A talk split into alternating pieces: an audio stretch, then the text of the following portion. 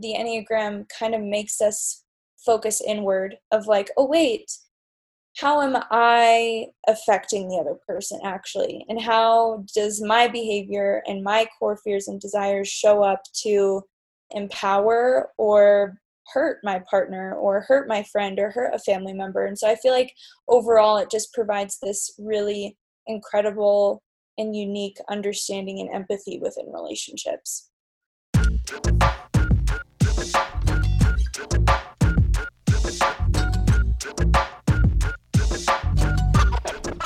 Welcome to the Whiskey and Lemon Podcast. I'm your host, Lana Mercedes.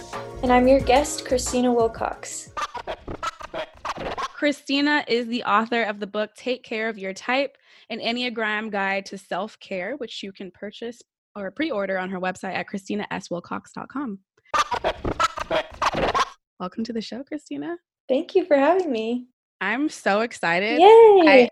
I found out about the Enneagram and I'm just like, I dive into all the information and I know there's a lot of mixed information out of there. So I'm really happy to just have someone on there that knows what they're talking about and teach everyone about it. Sweet. I'm so excited and so honored that you chose me for your launch. It's so exciting and I'm happy to be a part of it. Awesome. Okay. So I want to jump right into and ask you, how did you become involved with the Enneagram? Yeah, it's kind of a really random story. I've always been super into like mental health advocacy, psychology, understanding like trauma, understanding the brain and the body, like related to trauma. And so I've always kind of been super intrigued by personality and how people work, how they're wired, what makes them different, what makes us the same.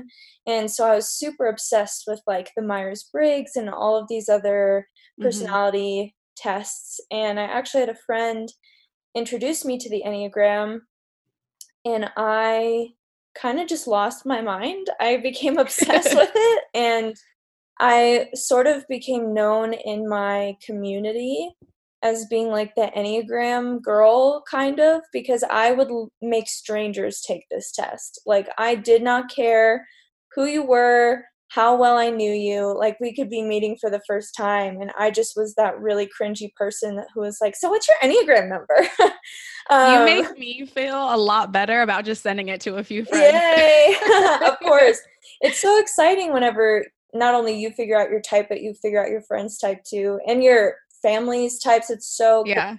And so I just kind of fell in love with it. And I was kind of in a job that was super creatively stifling. There's a lot of pretty toxic things going on in the work environment I was in. And I just started creating Enneagram graphics for fun. I don't know if you know the account Enneagram and Coffee, but it was like just around the time she exploded. Like within 2 weeks, she had like 500,000 followers. Like she literally just exploded. Yeah. And I was like, oh my gosh, that's really cool.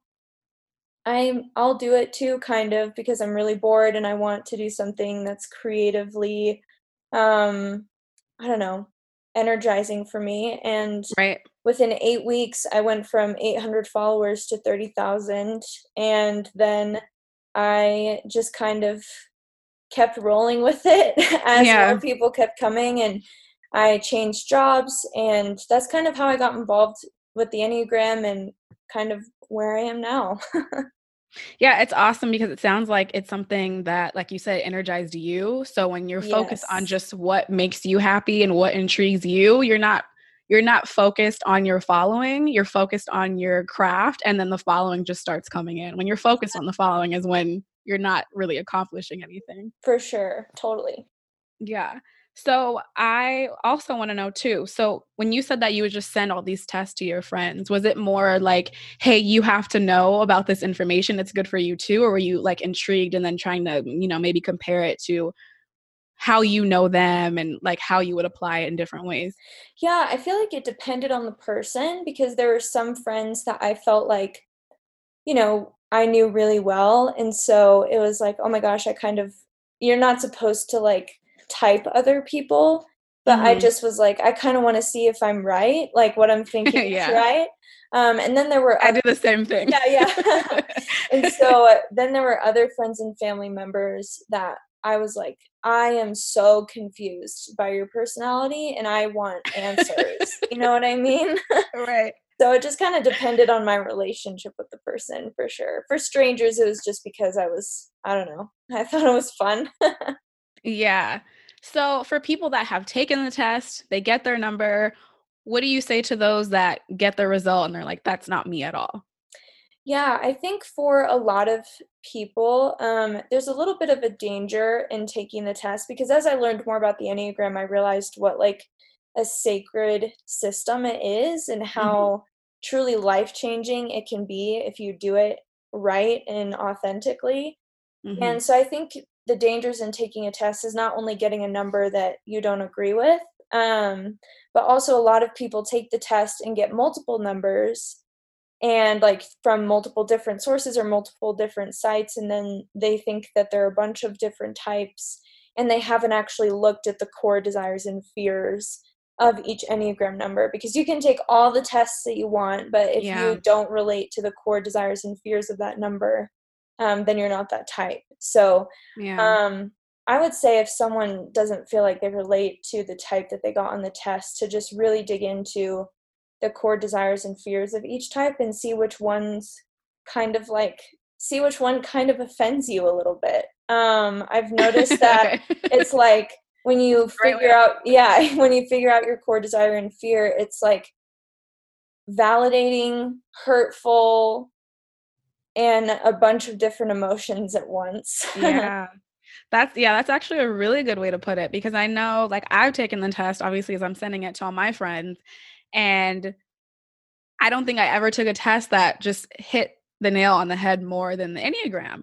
Yeah. So then, you know, I'm reading, like you said, all the desires and fears, and I think I'm like a very self-aware, like, you know, I'm just like to get involved in, you know, the emotional intelligence, social behavior and all that. Yeah. So I know what my triggers can be. Like I'm aware of those things. And sometimes we know those triggers and we don't want to admit them, you know, maybe in conflict, but we know deep down what they are. I was like reading it and it says like, oh, you do this thing. I'm like, yes. And when I was 7 years old, it caused like, it's all kind of adding up. Yeah.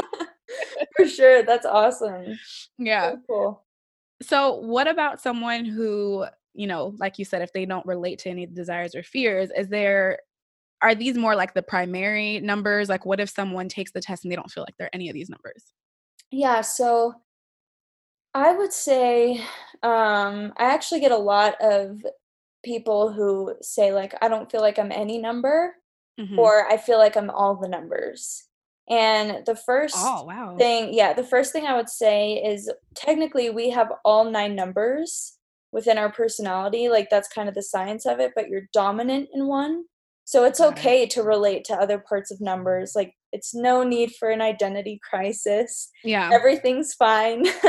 And I would also say to someone who doesn't feel like they're any of the numbers, there's a very high chance you're a 4, which is the individualist. And the individualists are primarily like, we can get into this later, but they're the most concerned with like being significant and understood. And so they kind of opt like, no one gets me a little bit. And so I found that most people who you can't summarize me in a number kind of thing. Yes, exactly. Yeah. But also I would say if you're just like really struggling and all the numbers are starting to get mushed together and you're like, I don't even know, then take a break.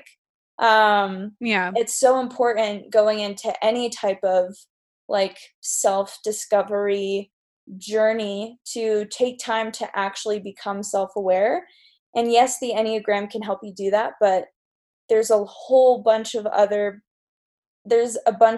work you can do to become more self-aware. So the Enneagram is even more helpful.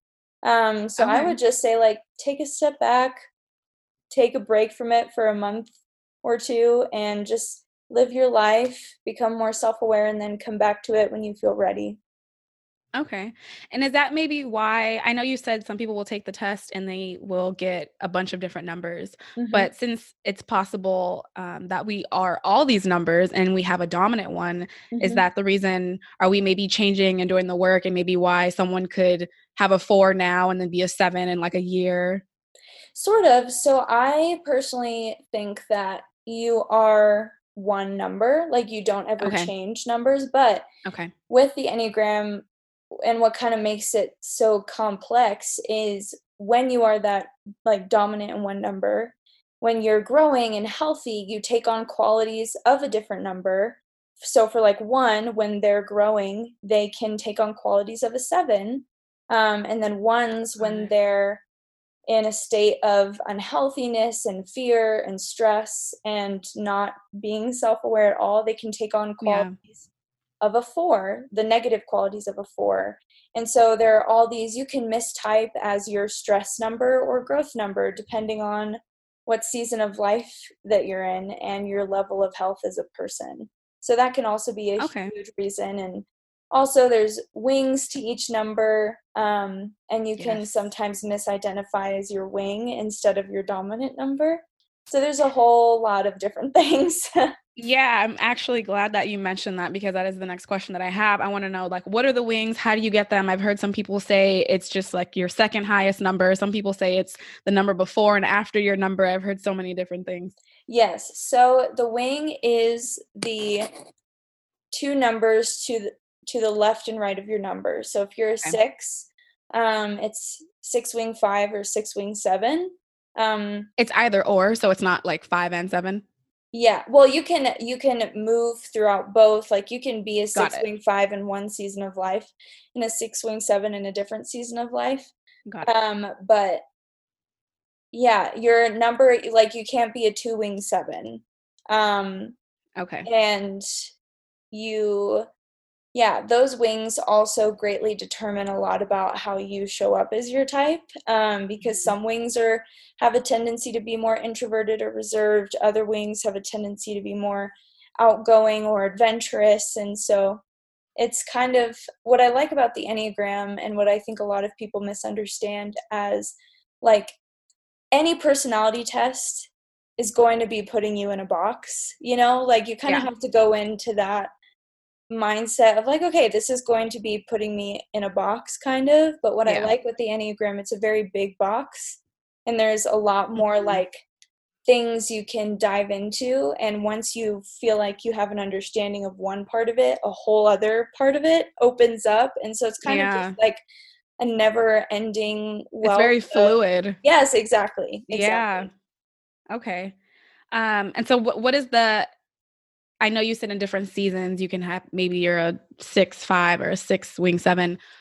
What is the relevance of the wing? Because obviously they each have their own desires and fears. What is the relevance? Like, why is it not just the number?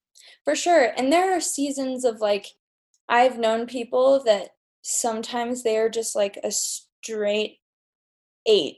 And there's no, like it all, that's kind of like the purpose of the numbers, of just like in different seasons of life. I often kind of talk about it as like a bird that's flying. Like if the wind is blowing a certain way, they're going to lean into one wing more so that they can survive. And in other times the wind will be blowing in a different way, like right or left. And so it just kind of depends on your season of life. Your analogies are spot on. Yay. I'm so glad. But one thing that I've noticed for myself and even some friends of mine is there can even be a wing that you gravitate towards when you're not healthy, like when you're growing, you have a tendency to take on qualities of this. You tend to lean into this wing a little bit more, but everybody's different. And so there are some people too that I know that they are like 5 wing 4, and they have been 5 wing 4 for the past 5 years, and they will be their whole life. You know what I mean? So it's like everybody's different. Okay. And then would you say, because I know you said that a lot of them are more putting you into a box. This one is more fluidity or has more fluidity. Would you classify it as a personality assessment or just more allowing people to understand like why they do certain things? Yeah. No, that's a really good question. I think yes and no. Because I think in the westernized millennial version of the Enneagram, it's a personality test. Okay. But from the roots of how it began, it was meant to be something that you like walked through with a mentor, and your type was like a secret and it was very sacred. Okay. And it was like for the purpose of healing from childhood trauma. Like that was the essential purpose of why the system was created, is so that people could kind of deal with childhood wounds, and people who wanted to go on a really intense journey towards self-discovery and self-awareness, they would use the Enneagram to do that with like a mentor. And so I think even though I would classify the Enneagram now in its like westernized state as a personality test, it still is drastically different from modern personality typing systems, because it's not solely rooted into like analyzing your behavior, but it's goes deeper than that, and it goes into your core desires and fears, the different levels of health we can all fluctuate between. And there are also calls to improvement in action. And that's what I really love about it, is that especially like even in educational Enneagram books, and even in the book that I wrote, it's how I view the Enneagram is when you discover it and you go on the journey with it, eventually you should be able to walk away, you know? Like I think that there's an... and that's kind of like what makes it different too, is just like, it's supposed to be like a bridge to help you get to the other side of something, and then you can like move forward. And so I think too, it's like, now I'm just rambling, but it's fun because I think too, like with other personality tests, we're like, and even with the Enneagram, people have a tendency to be like, oh, look, there's a 7. Oh, look, there's a 2. Oh, look, there's this number. And what's beautiful about the Enneagram and why it was such a sacred practice is typing someone is kind of useless because you don't know the core desires that are going through them internally through their actions. And so, yes, they can very much be showing up in the world as a 7, but they in reality could actually be a 1 who's really incredibly healthy. And so it's just like they're, I don't know, it just, my whole like, I guess brand and life motto is assume less, love more.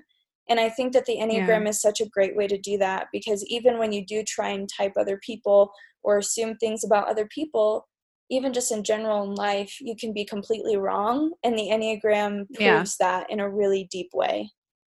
Yeah, that's really true. There's a lot of judgment. And that's why I like that you mentioned too, that it all started with mental health, because people will just right off the bat judge someone that they're maybe acting out at a certain time. It's like, you have no idea what their day could have just, you know, been like. Totally. Yeah. Or, you know, sometimes people, I know I can do that depending if I'm around, you know, friends or work, that I might have a different type of like aura about me based on who I'm around. Like I'm going to be a lot more reserved and, you know, just rigid and like straight to the point when I'm at work. And then I'm just a ball of energy around my friends and family. And then if I'm at home, I'm just like, this is my, you know, my me time. And people can just automatically be like, oh, well, she's antisocial, blah, blah, blah. And it's like, well, I'm at work, so it's a different, you know, thing. Totally agree. That's awesome. So how can someone use the Enneagram to help them become a better friend or, you know, relative, partner in a relationship? For sure. I think whether it's a familial relationship, romantic relationship, platonic work relationship, whatever it is, I think as people in conflict and in assumption of another person's behavior, we kind of always view how someone else is affecting us and like what they're doing to affect us, or what they're doing to make us upset, or what so-and-so is doing to aggravate us. And I think what makes the Enneagram so powerful within any type of relationship is it gives you the lens of not only understanding where that person is coming from on an extremely deep level, and not justifying their behavior in any means, but it just provides empathy and understanding and grace for yourself, and clarity for them, and clarity for you. And it gives a path to move forward, I think, in any sort of disagreement or just in any relationship, even in a positive way, of learning like, oh, because this friend or spouse or partner or whoever is this Enneagram type and they like these certain things, I can love them really well in that.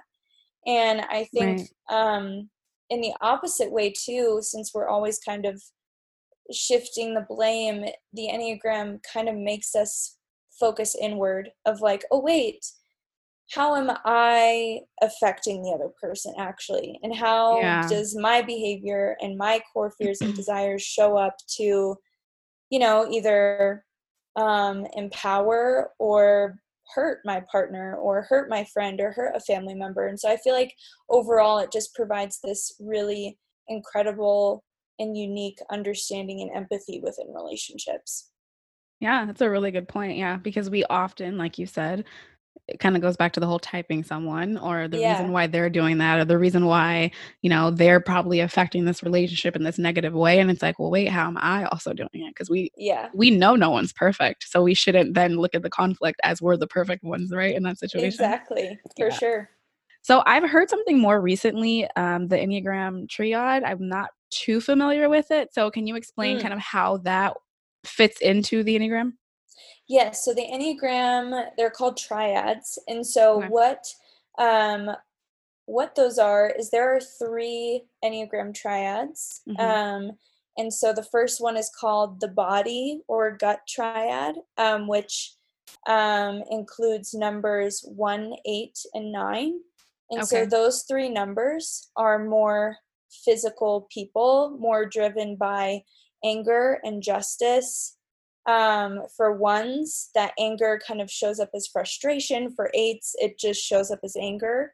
And for 9s, they're actually actively suppressing their anger. But they are the most connected to their body. The second triad is the mind triad, so the head triad, and they're kind of driven by fear. And that includes 5s, 6s, and 7s.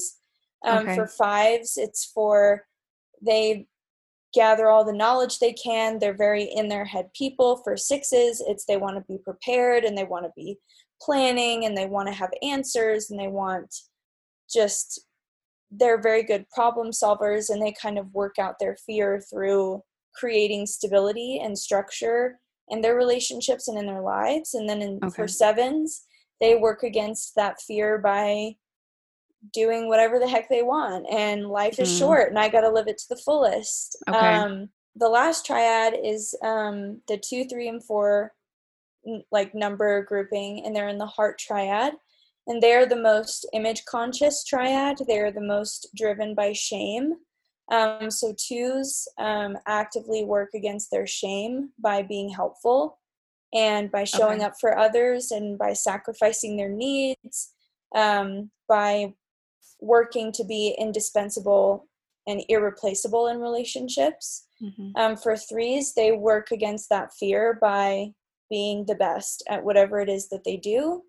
They want to be successful, they want to be valuable, they want to be important, and they kind of work through their shame by racking up almost even like, it could be whatever accomplishment, physical, relational, whatever the accomplishments are. They work through their shame by being accomplishment driven.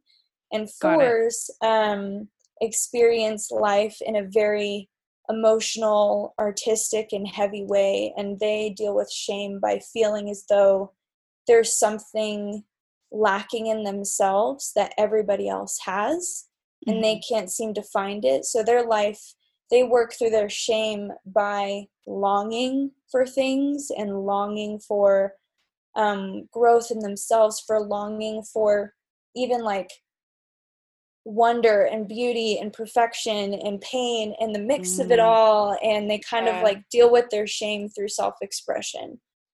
So those are the triads. It kind of helps narrow down too, if you're completely unsure what your Enneagram type is, figuring out which triad you're in really also helps narrows it down for you as well. Right. Because you're never going to be one number and then be in a different triad outside of that, right? You're always going to be within that group. Yeah. Okay. Perfect. So since the Enneagram does play more on our motivations and our fears, how do the triads fit in? Like, how does that teach us more about ourselves? For sure. I think it kind of just provides a level of depth. Yep. It provides a level of depth, a level of depth to where, you know, figuring out, wait, am I a very like gut driven person? Am I very justice oriented?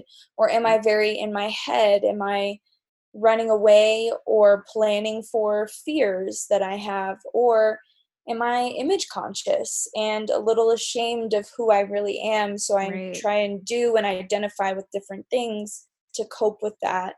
And so it kind of like just helps you also, I think, understand where you're coming from within your number, but also helping you understand where others are coming from if they're in a different triad than you, of like, say, a relationship between a 3 and an 8. Like, they're going to be very aggressive and hardworking people, but the way that they're going to go about it is completely different, not just because of the core desires, but because like 3s are driven by shame and 8s are driven by like anger and resentment. So there's like, it just allows you to understand things in a way that I think we didn't have language for a long time. Okay, perfect. So now that we have all this great background information, I want to jump right into the Enneagram so people can go and take the test if they haven't already and then understand a little bit more about their number. Yay. There are 9 different Enneagram types, and you discover your type by figuring out which core desire and fear most accurately expresses your internal world, as we've been talking about. Mm-hmm. Self-awareness is very helpful when discovering your Enneagram type because, again, it's not about defining your behavior, but understanding what's going on inside based on things that have happened to you in your life, based on how you're naturally wired. Right. So I'm just going to go through the types 1 through 9. Okay. So the Enneagram 1 is the perfectionist or performer. In my book, I actually call the 1 the idealist, which isn't typical Enneagram language. Okay. But I believe that more than perfection, they do desire perfection, but Enneagram 1s want the ideal situation, ideal scenario, ideal efficiency, ideal everything. However, they define their idealism, they're run by that desire. And so they want to be good, balanced, honorable. They want to have integrity, and their core fears in life are being bad, wrong, corrupted, or defective. So I'm guessing that, correct me if I'm wrong, the perfectionist is maybe using perfect as more of a general term versus ideal is more like what's going to be ideal for them in every circumstance, right? Exactly. Yeah. Okay.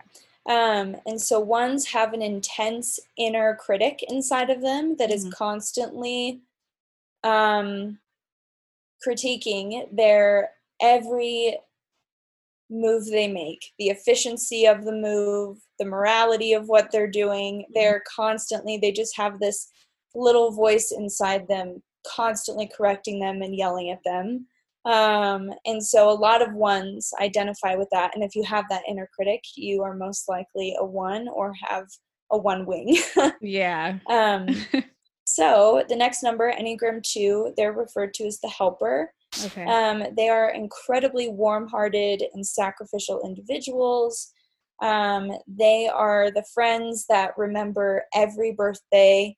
They are incredibly hospitable people, whether they're introverted or extroverted. They enjoy relationships and community and providing a safe place for people they love. And they have a really big heart for just helping people, helping the world in any capacity that they can. And so their core desires are to be worthy of love, to be wanted, and to be irreplaceable in the lives of others. Their core fears are being unworthy of love, replaceable, and being unwanted. And so helpers have a tendency to use this incredibly good-natured part of them to kind of make themselves indispensable in relationships. They are not very good at addressing their own needs or talking about their own needs. And when they don't know what to do with that, they just continue to help others until one day they just kind of explode a little bit, and they need someone else to help them. And the kind of like journey of the two is the learning to identify as themselves apart from their relationships and seeing what they have to offer as who they are, not just like how they can help people. So that's kind of the, go ahead. Oh, I was just going to say, so would the two maybe oftentimes be like that strong person who never lets anyone be there for them, but is always just there for other people? And then that strong person is then lacking support because they're like, oh no, I'm fine. Let me help you. Yes. Okay. That's very two behavior for sure. Okay. So the next number is 3, and they're called the achiever. They're incredibly adaptable and success-oriented individuals. They're motivated by the desire to be the best. They want to succeed in life. They have the ability to kind of walk into a room and become whoever is needed, and whoever would be most successful or valuable. And so if 3s aren't careful, they can kind of become a little inauthentic and detached from who they really are because they want to be impressive and they want to be important. And so their core desires are to be valuable, successful, worthwhile, and important. Their core fears are of being worthless, humiliated, unimportant, or seen as a loser. So for 3s, it's very important on the surface level to have a lot of accomplishments and to be very successful in whatever it is that they define as successful. You know, not all 3s are like these CEO, businessmen, people. Even within their focus on success could be within relationships. Like it just that desire for success when really what they're desiring is to show up with someone in the world as themselves fully, and knowing that they can be loved without doing anything to earn it. They believe that love is earned through accomplishments, that value is earned through accomplishments. Got it. And so their work is understanding that I can just be me, and even if I stopped doing everything that I am involved in today, I'm still loved. So that's kind of their work. Got it. Next number, the 4, the individualist. 4s are kind of stereotypically put into this like creative, artsy, edgy, angsty type of person, where not all 4s are painters and singer-songwriters and like all these artsy people. They do have a connection to the arts, usually, whether or not they would define themselves as creative, quote unquote. But they love the dramatic. There's a little bit of, there's something beautiful about sadness in a way. They have a tendency to be very in their thoughts and feelings. They care very deeply for people. They make incredible advocates for whatever they're passionate about. They're very passionate people. And so their desire is to be themselves and to discover what makes them significant. And their core fears are of being meaningless, living meaninglessly, being without an identity, having no personal significance, and being ordinary. So for 4s, they kind of use what makes them different as their identity because they feel as though there's something lacking, like in themselves, like something essential is lacking in them that everyone else has.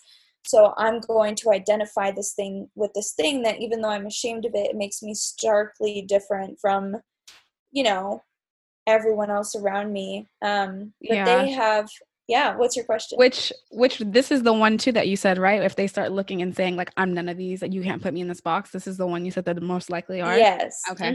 Yeah. And they are, they want to be understood by people, but they also don't. They're just a very complex number. Okay. They're very emotions driven as well. And their kind of inner work is realizing that there's nothing wrong with them. It's just realizing there's nothing wrong with being normal, and you actually are normal. Like, there's nothing wrong with you. You mm-hmm. feel very deeply and you experience the world in a unique way, and you can still be significant in that, but like, you're normal and people love you and you can be yourself and accepted for who you are. Yeah. So that's the 4. Yeah. The Enneagram 5, the observer, as I call it in my book, it's also very widely known as the investigator. Enneagram 5s are usually the most introverted number on the Enneagram, but that's not always the case. Okay. They have an unquenchable thirst for knowledge. They want to understand everything to the deepest okay. level you could possibly think of. And does that mean know everything about everything, or just know every detail about certain things, or is it just not that specific? It depends on the 5. For some 5s, I feel like it's, but you know, for each 5 though, I think that there is a general craving for knowledge, no matter what it is. So most 5s that you meet know a lot. They're very intellectual, and they can usually start talking about like very niche subjects and know a lot about those niche subjects. All right.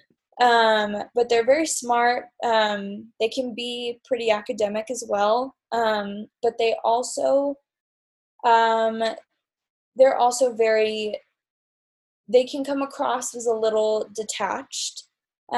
Some people have said that are 5s that people have described them as cold, even though that's not really who they are. They just, they have the hardest time staying active and present in life because of how much life drains them. Trying to take in all this information. Yes. And so things that are, they are, I think out of all the Enneagram numbers, Enneagram 5s and 9s have their energy depleted the fastest by normal life. Got it. And so 5's core desires, to be self-reliant, capable, competent, and useful. Their core fears are of being useless, dependent, helpless, incapable, and depleted. So 5's want to, the reason why they want to possess whatever knowledge that they're searching for, or become very good at what they do, or be accurate all the time, is because they have this fear that they're not actually capable and they're not actually competent, and that they're a burden. They often feel like a burden to other people, so they just try and stick to their own thing. I'm going to protect myself and my energy, do what I'm supposed to do, and then they also can, they're the most likely to become a little self-isolated. They can go days or weeks without people usually and be totally fine. Wow. Okay. And so, yeah, their journey is kind of understanding that even if I don't possess this information or knowledge or skill or whatever it is, I'm not a burden and I can still show up in the world. And even though, yes, I might be depleted, and the world is draining, showing up is still worth it. I wonder if this is a common number for, say, you know, people like history teachers or scientists, you know, and it's like taking all this information, be alone and focus on my craft. Yeah, for sure. There's actually a study where Albert Einstein, they're pretty sure, was a 5 for sure. Okay. And so lots of intellectual inventors and I mean, any Enneagram number could be in any field you could imagine. Like a 5 could be a barista and they're obsessed with making coffee. Like it doesn't matter. But they do have, even if they're not involved in the field that you would picture them in, 5s will be interested in everything and find everything fascinating. Got it. Okay. Yeah. So next number is the 6, which is the loyalist. The 6s are the glue to society, man. They are grounded friends. They are, They care the most about the common good more than any other number. Okay. They're very humane.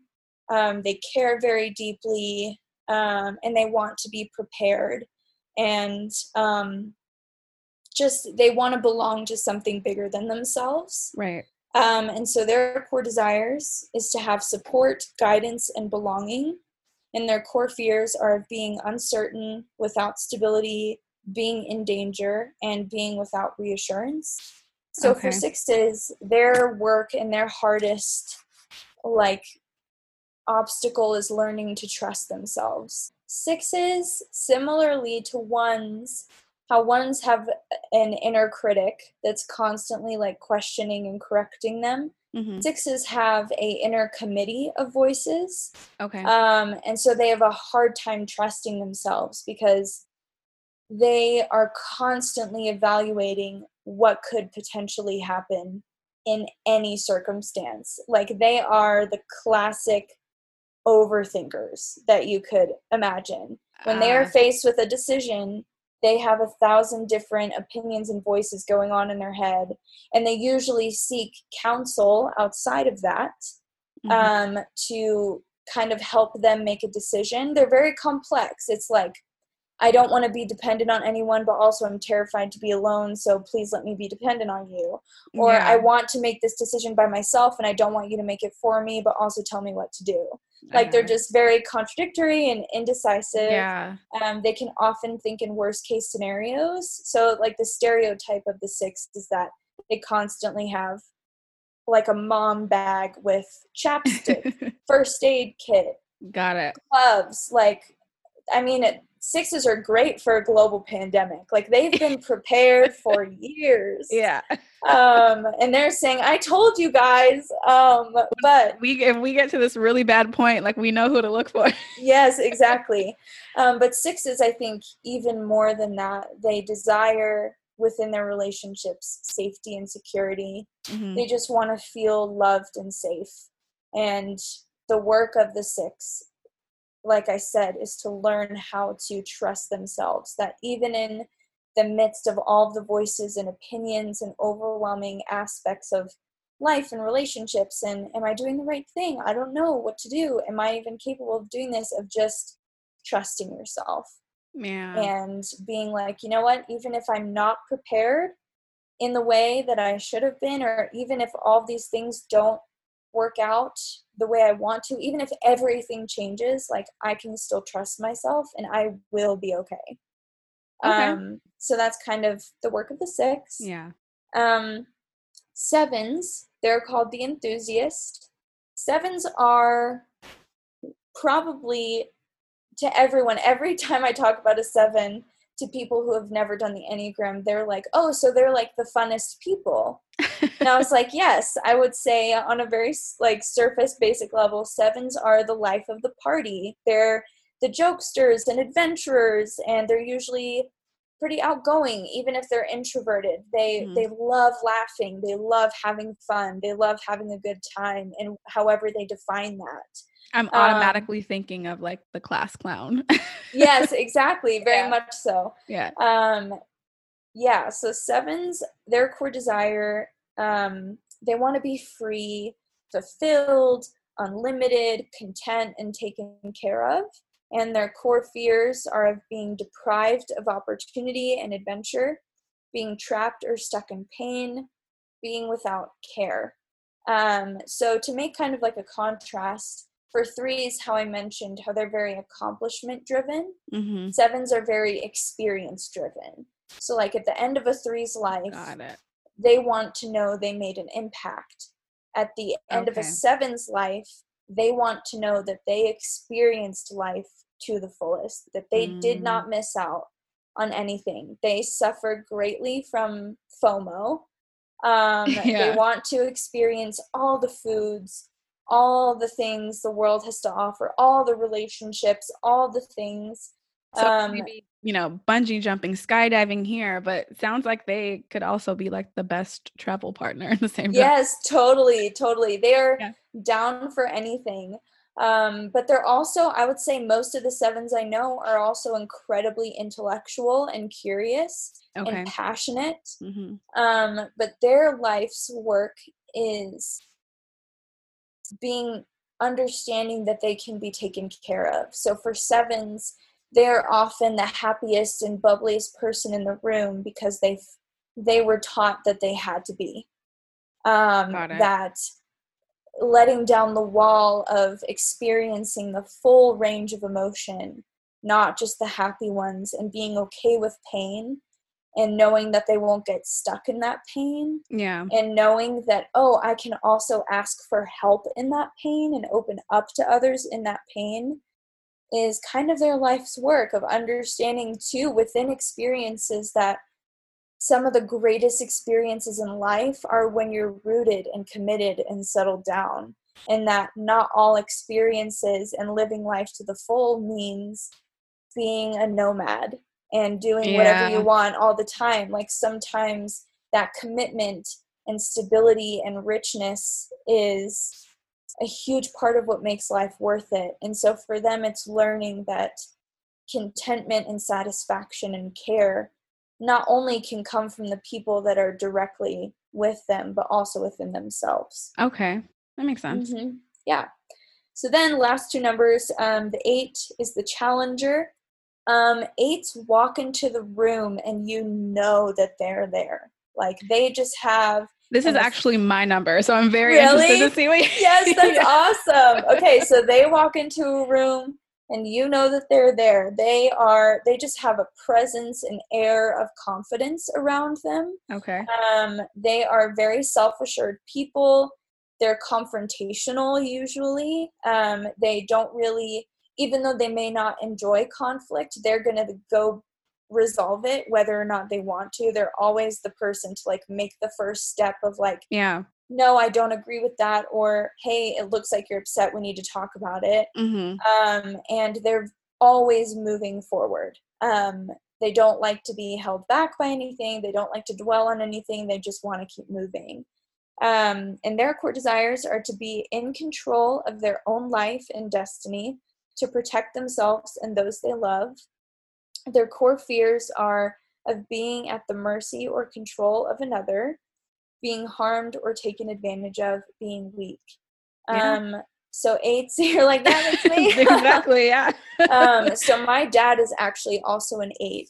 Okay. And what I've noticed with 8s is it's not, a lot of people can kind of mistake them for control freaks. And don't get me wrong, they love control. 8s love to be in control. But it's not out of the desire to be in control that they're working. It's they don't want anyone else to control them. So they are going to do whatever they can to make sure that doesn't happen, because they don't want anyone else determining what they're doing with their life, time, energy. Like, it's my decision. Yeah. I'm like, I don't want to lose myself and like you choosing what I'm going to do. Yeah. Yes, exactly. And so they're an 8's life's work as well is understanding that vulnerability and weakness is actually strong. Mm-hmm. And it's okay to show those vulnerabilities within yourself and to other people, that you don't always have to be this pillar of strength. Yeah. And that sometimes life does happen and people happen and you will be at the mercy of that sometimes. And that doesn't mean you failed. That doesn't mean you're not strong. It just means you're a human living life, you know? And so understanding and being open about those more vulnerable aspects of their emotional experience is difficult for 8s, but once they find people they trust and find that that doing that doesn't make them weak, it can really change their life. I'm interested to hear more about 9 as well, because although I can be 7 at times, I'm kind of feeling like maybe I'm going to be like that 8 wing 9, depending on what it is, because I know that I have that, you know, sometimes I just don't want to show emotion, but I also know, like you said, being able to show that is strong. So there's sometimes where I am just a ball of tears. Like I can, there's moments I want to be really strong, and there's other times where if you and I are having a deep conversation and it's just so compelling to me, like I'm crying. Like I just feel so touched by your story. I'm crying because I want to, you know, solve conflict, like you said, with someone. So I'm really interested to see what the last one is. Yes, for sure. That's awesome. Yeah. So the 9, the peacemaker, they are, and I don't mean this like male or female. I don't mean like, or, you know, however you identify, I don't mean this to come across in any certain way, but they are the sweeties of the Enneagram. Okay. Like 9s are very, sweet, assuring, receptive, creative, calm people. They are easygoing, go with the flow. They love life and they want to enjoy it, but they also they love cozy things. They love comfort. They're the friends that will stick by you through anything. They're amazing listeners usually. They just kind of have this calm presence to them. Okay. And so their core desires are to be unaffected, at peace, and connected. Their core fears are being cut off from love, loss and separation from someone or something, and being without connection or harmony. So the opposite of 8, 9s hate conflict and usually are going to be the last people to address conflict. And because of that, they can be kind of passive aggressive and stubborn and let you know that they're upset in different ways. But they don't actually want to confront you about it because they're terrified of losing you. Most 9s that I know, my husband is a 9, and in like past relationships and other things, he's never been the person to like, I mean, he, once he got older and was like growing, he was, but it took him a long time to get to a point where it's like, I'm going to initiate this breakup, or I'm going to initiate this confrontation, because he just wanted to be like, maybe if I just wait it out long enough and I just want to keep going with how I'm feeling, like everything's fine. I don't want to be a bother to anybody. 9s have a tendency to, they have a hard time finding their Enneagram number usually because they see themselves in every number. But 9s have a hard time understanding what makes them distinct because, I was going to say it almost sounds too like as if the 9s can easily get taken advantage of too, because they want to let, you know, not create the conflict like you said, or always the one that maybe if they're going to lunch and it's like, well, what do you want to have? I want this. And the other person's like, no, I want this. Like, okay, we'll just go with whatever you want because they don't want the conflict. Exactly. Yeah. They're very much that way. And though they aren't like usually in more unhealthy seasons, they could be more of a doormat, but they do actually have like strong opinions, and getting them to share those strong opinions is kind of their life's work, because they do just want to kind of like go along and be unaffected by life. Like that's in their way being strong, is like, if I'm unaffected by all of this and I just keep the peace, we're all good, everything will work out and be fine. Where sometimes the assertiveness into situations and relationships and circumstances that make them uncomfortable are necessary for them and for other people. I was going to tell a story about 9s because, like I said, my husband is a 9 and he actually shared this story with me last night. And he was like, I forgot to, like, I'd never heard this story. And he was like, this is the most 9 thing you could imagine. And so I feel like if you're a 9, you'll 100% relate to this story. Okay. So my husband, I think he was either like late high school or early college or something. I don't know what happened. But he was going to get food and he was backing out of his driveway. And there was this really big truck that was like by the mailbox, and usually no one is parked there. And he was just kind of like backing up, putting music on in the car, and he backed up into the truck on accident. And he drove forward, went back in the house, and took a 2-hour nap. Oh no. Because the thought of having to deal with that situation was overwhelming and draining that he literally just fell asleep. And nines also have a tendency to like be asleep to their own life. And kind I was of, waiting for a note to come or something. Well, and do you know what is also very nine? His mom is also a nine. And she let him sleep for the 2 hours and then came into his room and was like, now you have to go talk to them about this. But I just thought we were both dying laughing because it was just like a situation in life happened. And I feel like with like 8s and 3s and 7s are very aggressive and they would have just like gone with it. A 9 is very much like, I'm going to bed. I don't want to deal with this. Got it. And their life work is just to understand that their presence matters, that who they are is distinct and it matters and their opinions matter, that who they are matters. So that's the 9, and those are all the types. Yeah, I think I'm definitely 8 wing 9.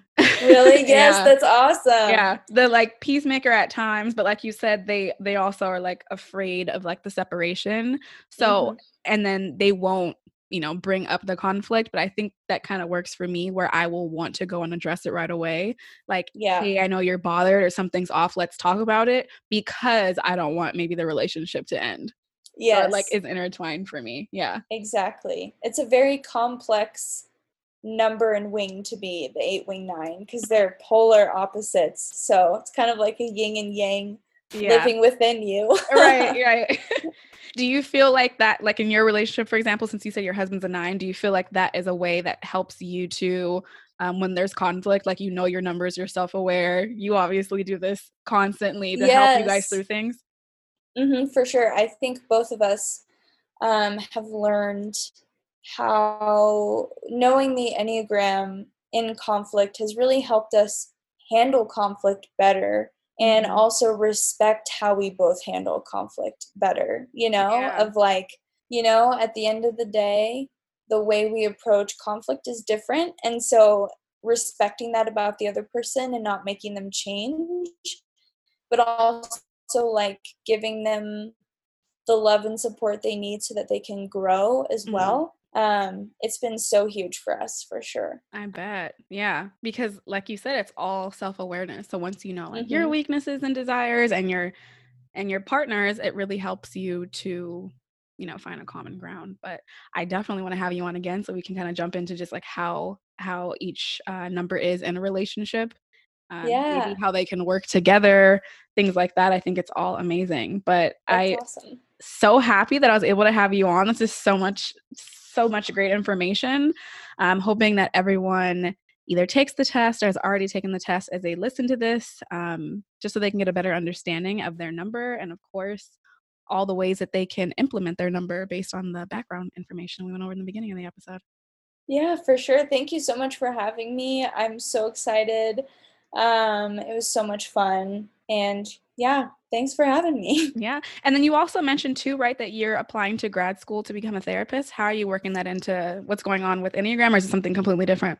Yeah. So, I decided I've always wanted to do something in psychology, whether that was like my dominant career choice or whatever. I just like learning about psychology, learning about therapy, learning about how to diagnose people, like all of that literally just fascinates me to the point where I was like, I have to go to school for this. Like, I just have to receive this information. And there are certain things that I want to use it for that probably aren't traditional. But when I think about the future, social media and books and all these things that are happening in my life are super relevant to now, and I want to ride those things out as long as I have them. But I know eventually they'll go away in some capacity, or I'm expecting that's me, I guess, preparing for if it goes away. When I think about when I'm in my 40s and 50s, what I want to be doing, and I want to be a therapist. So that's kind of like getting the degree now directly benefits everything that I want to do, but it also helps me just kind of plan ahead and be ready for any next season of life. Yeah, that's good. Yeah, that's really, really good that you're planning for that, because I have a PR business and I like to always ask my clients, you know, what are you doing on your website, or what are you doing outside of social media? Where if we just wake up one day and Instagram's gone, yeah, do you have a business, or are you just out of luck at that point? You know, you always have to think outside of that, because you don't want to base your business on a platform someone else created, and then if they take that away from you, you have nothing. Exactly. Yeah. So that's a lesson right there for everyone listening. Yes, there you have those other avenues. Yeah. You just got that for free. All the gems all in one place. Yeah. Don't forget, Christina, I am going to reach out to you because I definitely want to have you on again for relationships and just talking about how people can utilize their number into how they're connecting with people.